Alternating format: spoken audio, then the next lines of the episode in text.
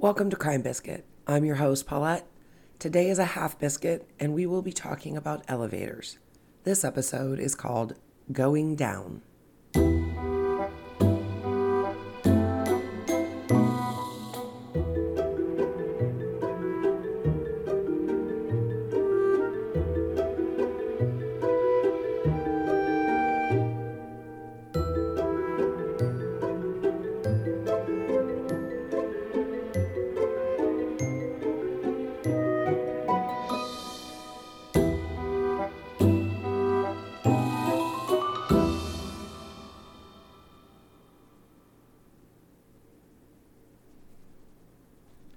So here's a question for you to think about Elevators.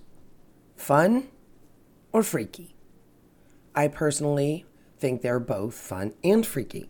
I enjoy elevators. I do not enjoy being trapped in elevators with strange people. I do not enjoy getting off of an elevator and finding out that I got off on the wrong floor.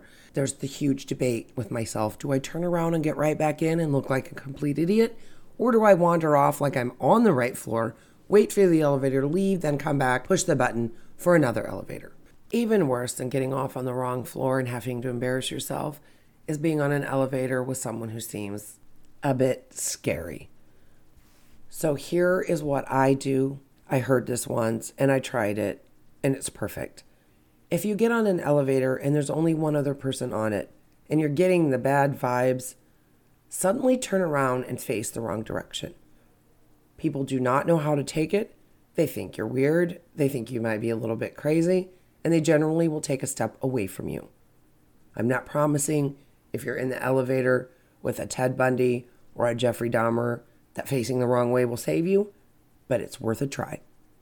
In the United States, 26 people a year die in elevator related accidents.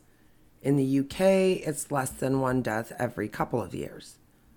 So here's a little blitz attack. I'm going to give you a few quickies and then we'll talk about a few a little more. In 2017, two 17 year olds in Spain plunged to their death when the glass floor of their elevator collapsed. I would never ride an elevator with a glass floor. I'm afraid of heights.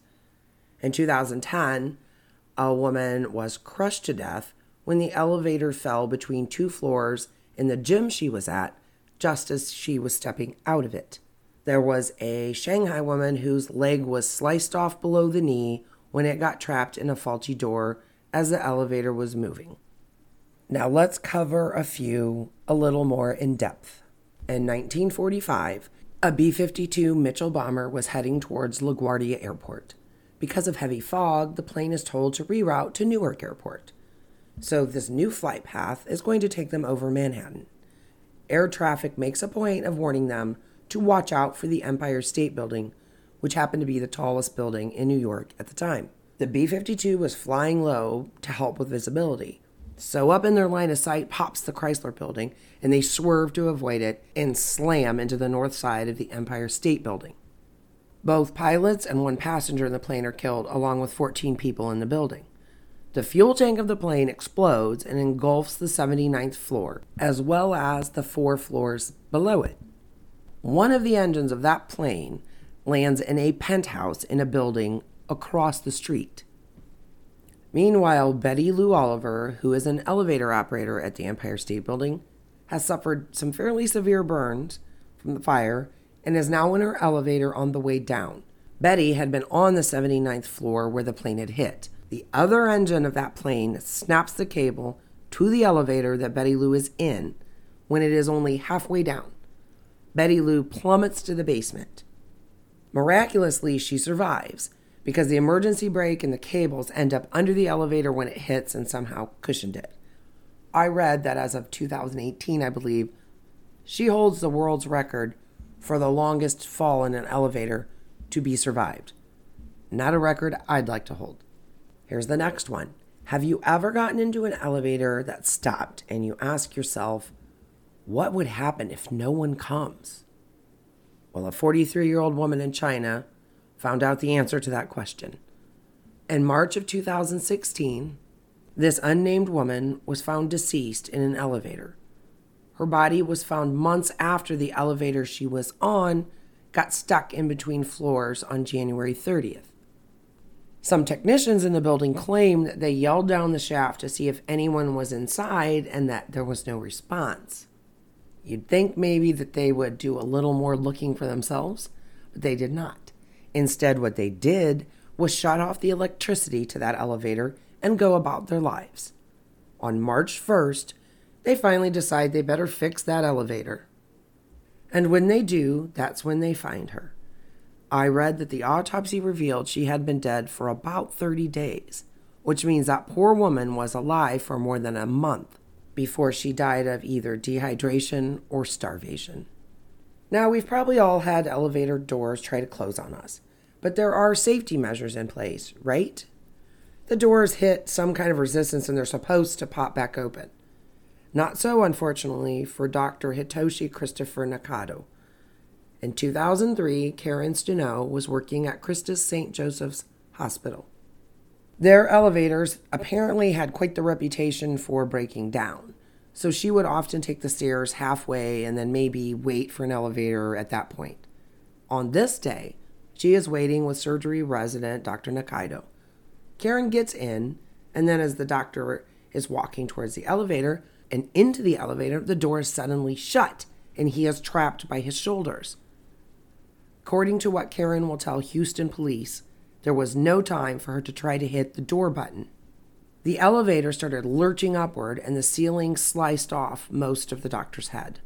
His left ear, lower lip, teeth, and jaw were still attached to his body, which fell to the bottom of the elevator shaft as the elevator continued going up.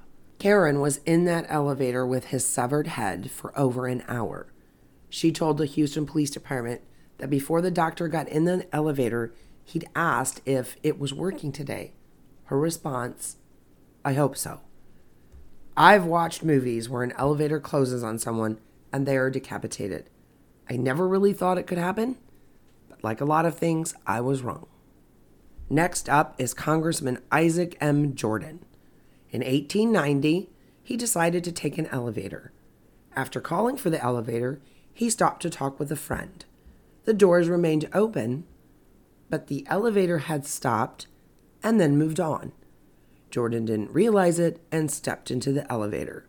He then fell to his death. Weirdly, I have a phobia of falling in just such a way, and anytime I take an elevator, I always look down to verify the floor is indeed there. Now, here's one. At midnightpulp.com, I found this little beauty on a cruise ship, a carnival cruise, in 2016, I believe, Matt Davis and his family are heading to dinner.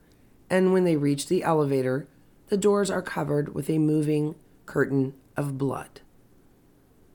It is pattering on the floor. I watched a news clip where a news station covered it, and Matt had taken a video with his phone. It is pattering on the floor. It makes me think of the movie The Shining with the blood coming out of the elevator.